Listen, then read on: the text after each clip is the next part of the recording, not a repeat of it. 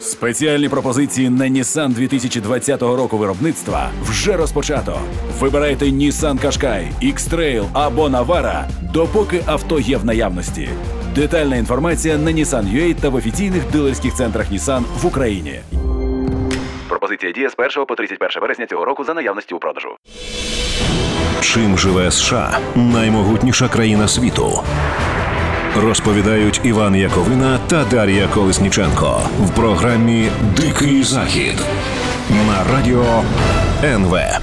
Здравствуйте, дамы и господа, меня зовут Иван Яковина, это Радио НВ, а программа «Дикий Запад», в которой мы рассказываем вам о самом интересном и важном, что произошло в Соединенных Штатах Америки за последнюю неделю. Обычно я эту программу веду с Дарьей Колесниченко, но она приболела, сейчас, насколько мне известно, выздоравливает, поэтому я думаю, следующую программу я буду вести уже не один, как сегодня, а вместе с Дашей. Даша выздоравливает. Но давайте к американским делам. А, на этой неделе, в конце-то концов, а, президент США Джо Байден подписал законопроект о помощи всем тем людям, кто пострадал от коронавирусной пандемии. Стоимость этого законопроекта почти 2 триллиона долларов. Это 2000 миллиардов долларов. Это колоссальные абсолютно цифры, которые сложно даже представить себе. Так вот, а, американское правительство приняло решение раздавать, вот, раздать часть, значительную часть этих денег своим гражданам, чтобы они просто сидели по домам и не выходили на работу. Имеется в виду как? Э, то, что вы сидите дома, а мы вам за это заплатим. Главное, не распространяйте заразу. В принципе, это разумная э, стратегия, как мне кажется, и средняя американская семья то есть два родителя и два ребенка получат больше 5000 долларов в рамках этого пакета помощи, просто чтобы они э, могли как-то справиться с текущими расходами, если кто потерял работу, там, расплатиться за аренду жилья и так далее. То есть людям очень здорово государство их помогло.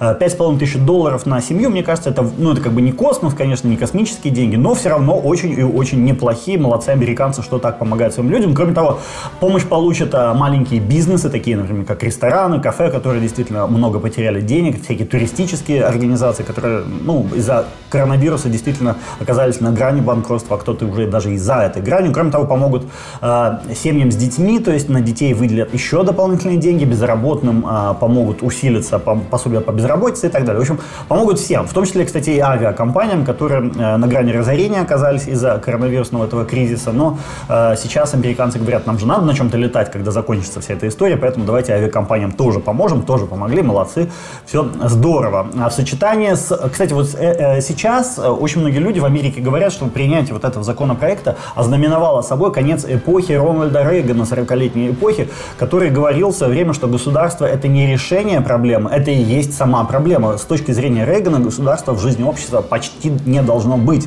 А, но сейчас из-за коронавирусного этого кризиса все поняли, что государство в сложных ситуациях все-таки людям обязано помогать, потому что оно не просто так там существует, от него должна быть польза. Вот, собственно, э, сейчас эту пользу американцы увидят, ощутят на своих кошельках, на своих карманах. И, в общем, э, в этом смысле им, конечно, даже, наверное, можно позавидовать.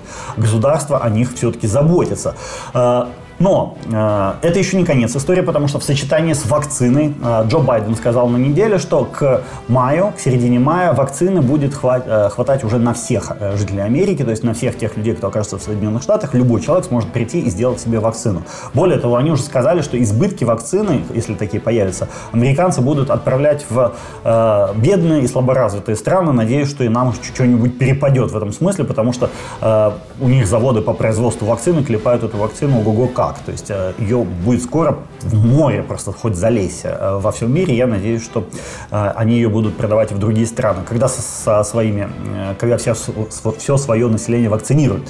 Так вот, в сочетании с вакциной вот этот пакет помощи привел к тому, что народ и бизнес американские очень оптимистично настроены, и рынки, фондовые рынки сейчас бьют все рекорды, э, акции прут вверх, как э, на дрожжах, то есть э, уже налицо все признаки оздоровления, восстановления американской экономики. Это очень хорошо, потому что если у американской экономики все будет хорошо, то все хорошо будет и у всех остальных экономик мира, поэтому порадуемся за американцев и за себя, поскольку американский рост означает в недалеком будущем и рост у нас.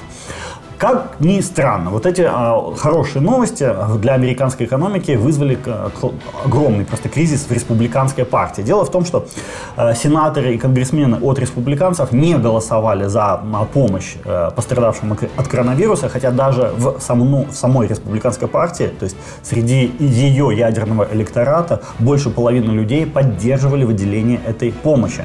А, американская республиканская партия в последнее время просто не может себя найти, не может а, понять, кем она является, чем она является. То ли это партия рабочего класса, ну чего ж тогда вы голосовали против помощи рабочим, э, или это партия крупного бизнеса, но э, Трамп выступает против э, многочисленных инициатив крупного биз бизнеса в э, сфере свободной торговли. Ну, например, Трамп э, против свободной торговли с Китаем. То есть это не, Трамп не представляет собой партию крупного бизнеса. То есть непонятно вообще, за кого сейчас выступает э, республиканская партия. Недавно там прошел, э, у республиканцев был э, съезд а, съезд, простите, был консерваторов а, во Флориде, и а, на это, там вот совсем ясно стало, что республиканцы просто не могут себя сейчас найти.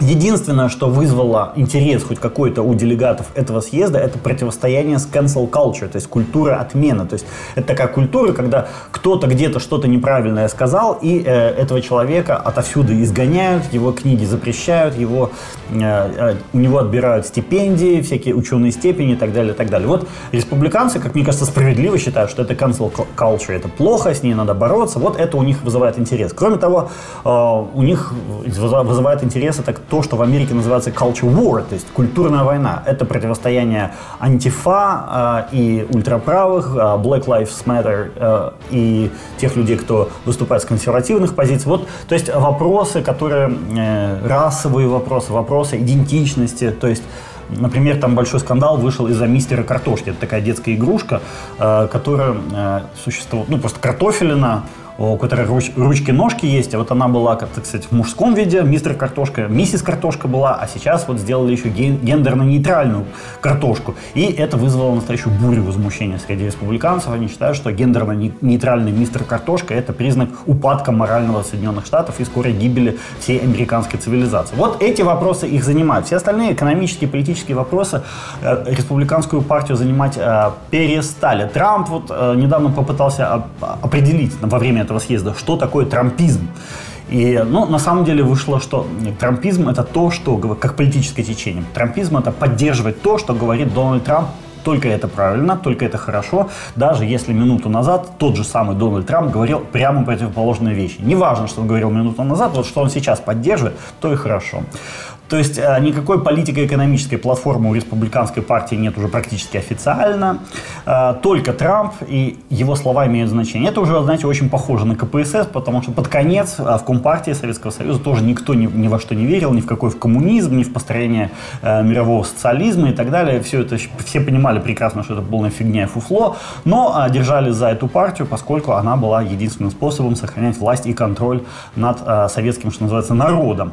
Поэтому сейчас республиканская партия все больше скатывается вот в эту историю, когда нет никакой идеологии, нет, никто ни во что не верит, но за, за партию все держатся, чтобы а, сохранять свою власть. Кстати, у демократов там в этом смысле а, все не намного лучше, и как у демократов я расскажу уже в следующей части.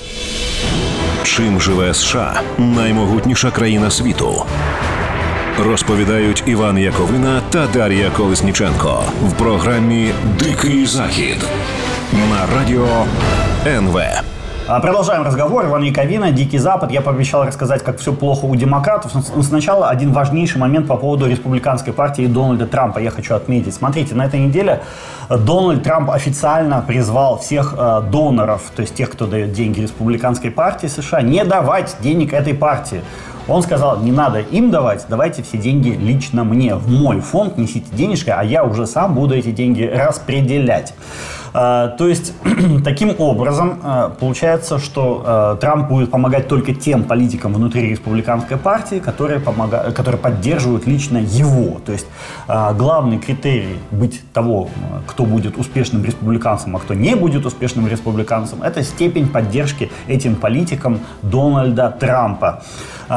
Получается, что Трамп уничтожает любое инакомыслие внутри республиканской партии, любую независимость ее членов и политиков, представляющих эту партию. Это очень плохо, поскольку республиканская партия старейшая в США, она всегда отстаивала интересы как раз личной свободы, интересы личной ответственности, индивидуализма во всех его проявлениях и так далее. Но теперь это стала партия не свободных людей, как раньше была, как во времена Рейгана, во времена Линкольна, да всегда, по сути дела, а стала партией рабов Дональда Трампа или э, партия э, секта даже, я бы сказал, людей, сторонников Дональда Трампа, тех, кто поддерживает его слепо, несмотря ни на что, и видит э, Трамп для них просто такой свет в окошке. В общем, а, вот такая вот ситуация с республиканской партией, мне кажется, это очень плохо. Э, это приведет к деградации этой партии, и в конечном итоге это плохо скажется и на республиканцах, на демократах, извините, то есть на противоположной партии. Почему? Потому что в Америке, э, в Америке всегда была двухпартийная система, она как на две ноги опиралась. Если одна нога болеет, на, вторую ногу начинается повышенная нагрузка, эта нога тоже начинает испытывать, испытывать какие-то неприятные э, чувства и э, болеть тоже по сути дела. Смотрите, у, что происходит у, демо, у демократов. Да. На этой неделе в Неваде, в штате Невада, произошел абсолютно удивительный случай. Э, там местные активисты, вот низовые активисты от Демпартии, собрались силами и избрали полностью новых руководителей своей партии в штате Невада. То есть не э, старых э, таких демократов, функционеров, которые сидели в руководстве местной партии годами и десятилетиями, а абсолютно новых людей. Что произошло дальше? Ну, по сути дела, это произошла небольшая революция внутри демократической партии Невады, поскольку тот истеблишмент, который управлял ее десятилетиями, его просто выкинули. Что сделали люди, представители этого истеблишмента? Они взяли, сняли все деньги со счетов э, местного отделения Демократической партии, перевели эти деньги либо в Вашингтон, в центральное отделение Демократической партии, либо выписали себе гигантские премии и уволились. Все 100% людей, работавших, функционеров Демократической партии, уволились после того, как а, народ, что называется, избрал своих представителей в руководство этой партии. По сути дела, они объявили бойкот. То есть внутри демократической партии началась гражданская война между активистами низовыми, то есть теми людьми, кто действительно ходит, за что-то болеет, за что-то переживает, и вот этими функционерами, для которых демократическая партия давным-давно стала лишь способом удержаться у власти и зарабатывать себе как можно большее количество денег. То есть внутри демократов тоже начинается гражданская война. Как она вот идет уже давно внутри республиканцев, где тоже истеблишмент сцепился с, со сторонниками Дональда Трампа, так и в, э, в демократической партии та же самая, по сути дела, началась война, где низовые э, люди, обычные активисты, сцепились тоже с истеблишментом. В результате, понимаете, это все нехорошо для Америки в целом, потому что обе партии сейчас демонстрируют серьезные признаки болезни, э, когда функционеры этих обеих партий оторвались от народа, что называется, улетели в космос и вообще не слушают простых людей. Это, это очень плохо, потому что Америка целиком и полностью в своей политике, в своей политической системе Э, полагается на эти две партии. Нужны две здоровые нормальные партии. Но пока, к сожалению, нет. Э, пока э, происходит обратный процесс, и я думаю, что вот этим процессом могут, к сожалению, воспользоваться враги Америки, которые, конечно, желают этой стране всего плохого, а не всего хорошего. И вот эта болезненность американской политической системы все-таки может негативно сказаться на стабильности Соединенных Штатов в целом. Что еще важно, э, я хочу сказать, насчет врагов Америки. А, у них плохой, плохая неделя выдалась. А, в, а, в каком смысле? В том, что генеральным прокурором Соединенных Штатов стал на этой неделе Мэрик Гарланд – что это за человек? Этого человек, это старый юрист, он работал как в частном секторе, так и в государственных структурах очень много. Этот юрист э, давно уже известен американской политической системе, и в свое время э, Барак Обама выдвигал его на пост одного из судей Верховного суда США. Э, выдвигал неудачно, потому что Сенат отказался его тогда назначить. Э, но Мэри Гарланд остался, так сказать, со своей мечтой работать в государственных структурах. И вот, наконец, Джо Байден, новый президент США, назначил его генпрокурором. Сейчас его одобрили, в общем, без проблем. А для нас всех, чем очень важен этот человек. Смотрите, у него, помимо того, что он а, будет исполнять и вообще жестоко карать всех врагов демократии в Соединенных Штатах, тут еще важный а, момент иностранный, так сказать, зарубежный, международный. В 2015 и в 2017 году в России отравили э, оппозиционного деятеля, которого зовут Владимир Карамурза.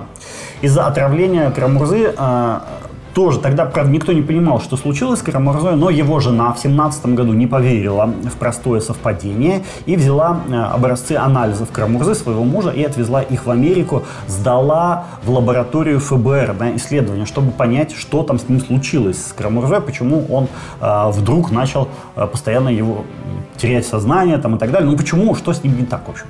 Э, ФБР провело анализы э, вот этих биоматериалов Карамурзы. Карамурза, чтобы вы понимали, это человек, который занимался, например, введением в США, лоббированием введения в США закона Магнитского, который очень, очень больно ударил по многим представителям российской элиты. Так вот, э, и его, э, как потом стало известно, слежку за ним начали в тот же день, когда и убили э, Бориса Немцова, который тоже занимался введением вот этого закона Магнитского.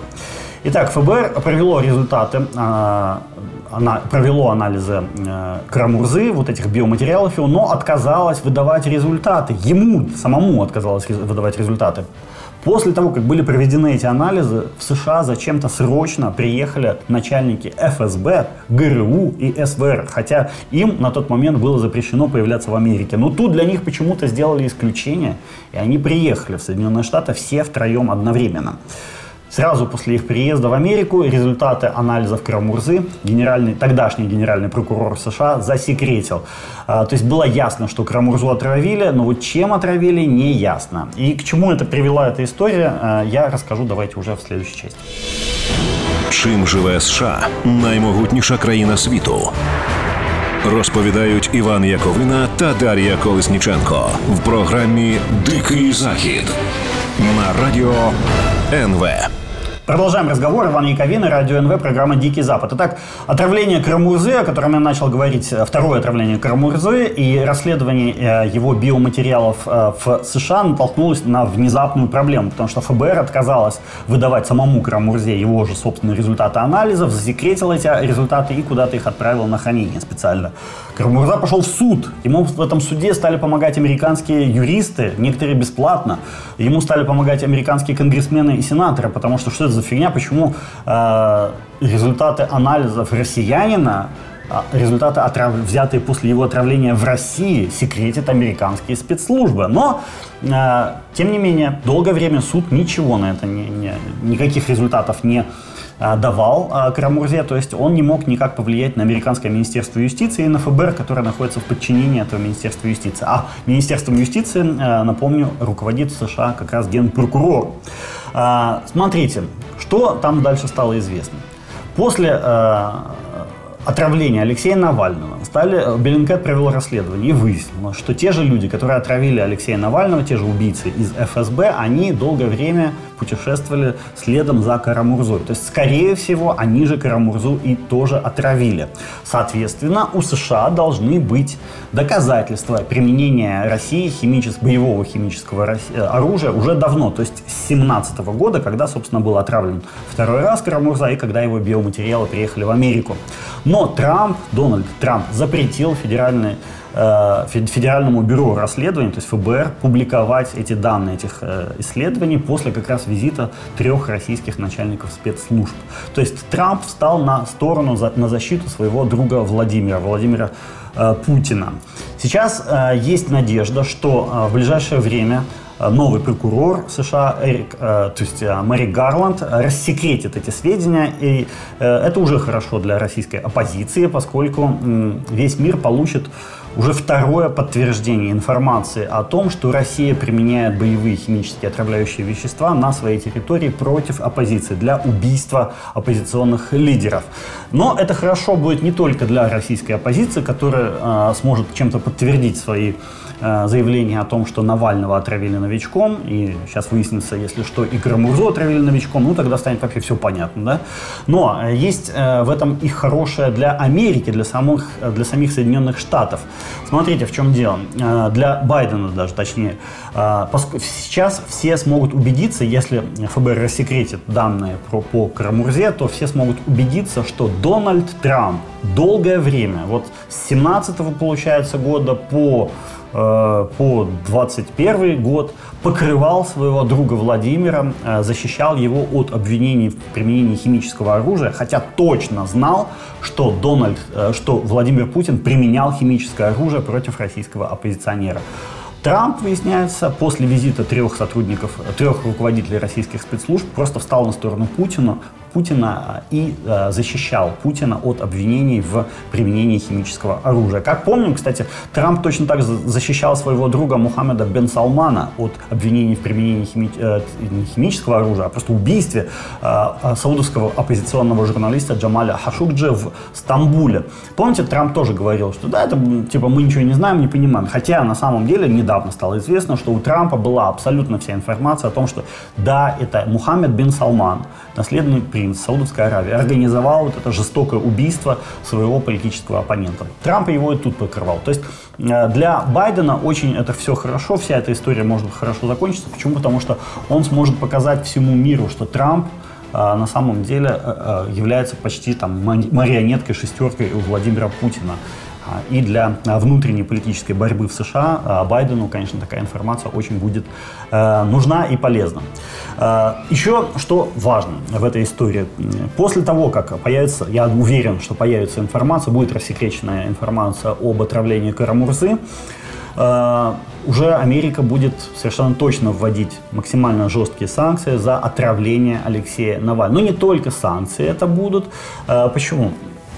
Потому что на этой неделе Э, стало известно. Помните, кстати, вот смотрите, была, была такая история, когда Джейк Салливан э, помощник Трампа по национальной безопасности, советник Трампа, по, э, не Трампа, а Байдена по национальной безопасности сказал, что а, мы введем против России не только санкции. Я тогда предположил, это было недели две назад, я предположил тогда, что э, американцы собираются ударить по российским компьютерным сетям своими хакерами. У американцев есть целые кибернетические войска, специальный вид войск, у них э, появился недавно. И, в общем, американцы могут попробовать применить эти кибернетические войска в качестве оружие возмездия против э, недавнего российского взлома всех компьютерных систем Америки. Ну, не всех, очень многих компьютерных систем Америки. И вы знаете, на этой вот неделе Нью-Йорк Таймс написала, что да, действительно, в рамках ответа на российский взлом американцы будут сами ломать э, российские компьютерные сети. Какие именно сети, то есть именно государство американское будет ломать российские компьютерные сети, в общем, какие именно, они там не сказали. Но сказали, что удар ответный на себе почувствуют э, российские военные, российское руководство, но не российские обычные граждане и не сторонние наблюдатели. Почему? Потому что э, это такая тайная война, она на, на грани, знаете, шпионства, она не должна выливаться, так сказать, в общественное пространство. То есть ударят больно, но незаметно, скажем так.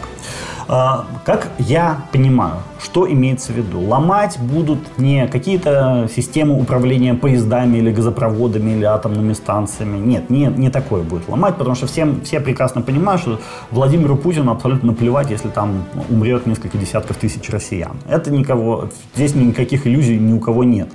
Они понимают, что Владимиру Путину будет не наплевать, а если со счетов его личных, со счетов его окружения вдруг начнут пропадать миллиарды или десятки миллиардов долларов. Вот деньги, это да, для них это важно. Вот я поэтому абсолютно уверен, что сейчас американцы будут э, применять вот именно это лучшее средство воздействия на путинскую элиту, а именно э, будут условно говоря, тырить у них, э, ну не тырить, скажем так, списывать с их счетов какие-то ощутимые суммы денег. Потому что Путин, конечно, не сможет сказать, блин, меня обокрали, у меня с моего тайного счета украли 20 миллиардов. Нет, у него же нет никаких по его собственным словам, нет никаких денег. Вот э, у него, поэтому, когда их спишут, то э, ему жаловаться некому будет.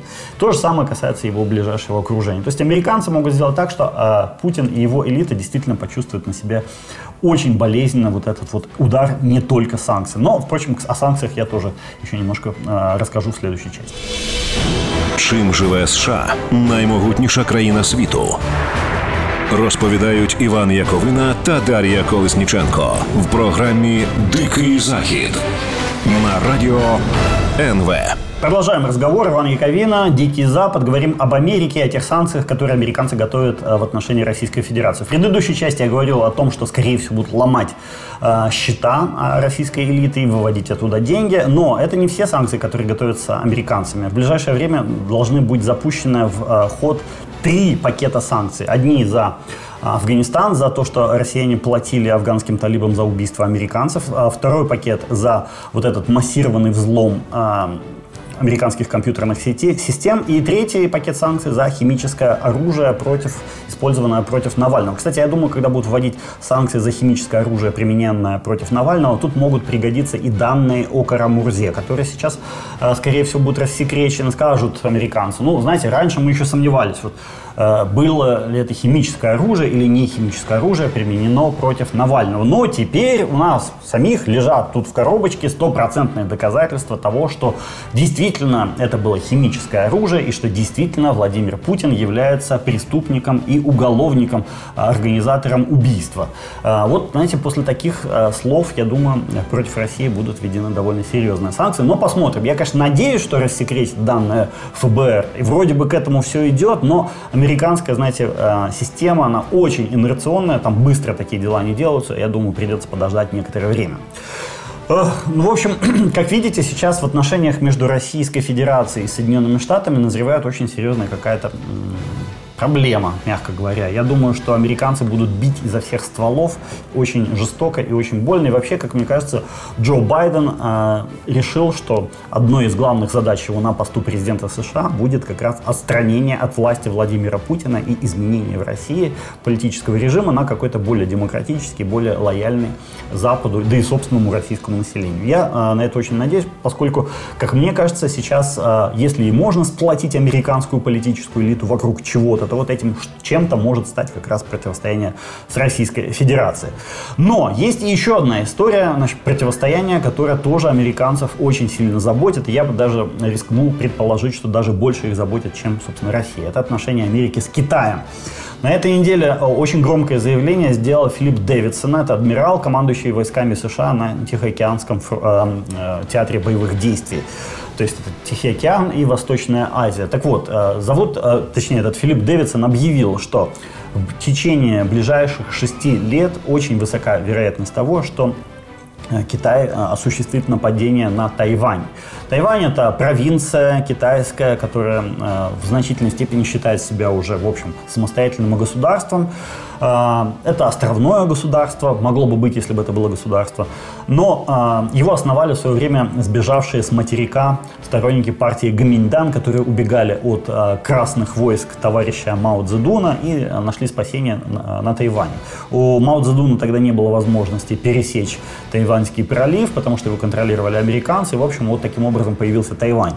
И долгое время китайцы говорили, что мы Тайвань вернем, но желательно мирным путем, а если понадобится, то можем и не мирным. А, но они говорили, мы нападем на Тайвань только в том случае, если тайваньцы объявят о своей независимости. И вот тогда мы вернем силой Тайвань. Либо они говорят, «Э, мы вступим в войну, если кто-то, какая-то третья сторона нападет на Тайвань, мы тогда отправим свои войска на защиту э, территории, которую считаем своей.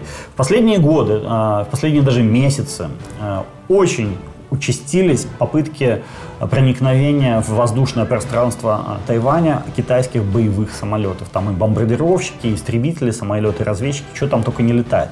Тайваньцы пока никак не отвечают, но понятно, что китайцы очень сильно нарываются. И вот это дало повод сказать Филиппу Дэвидсону, что в ближайшие 6 лет начнется война, то есть что Китай попытается установить свой контроль над Тайванем.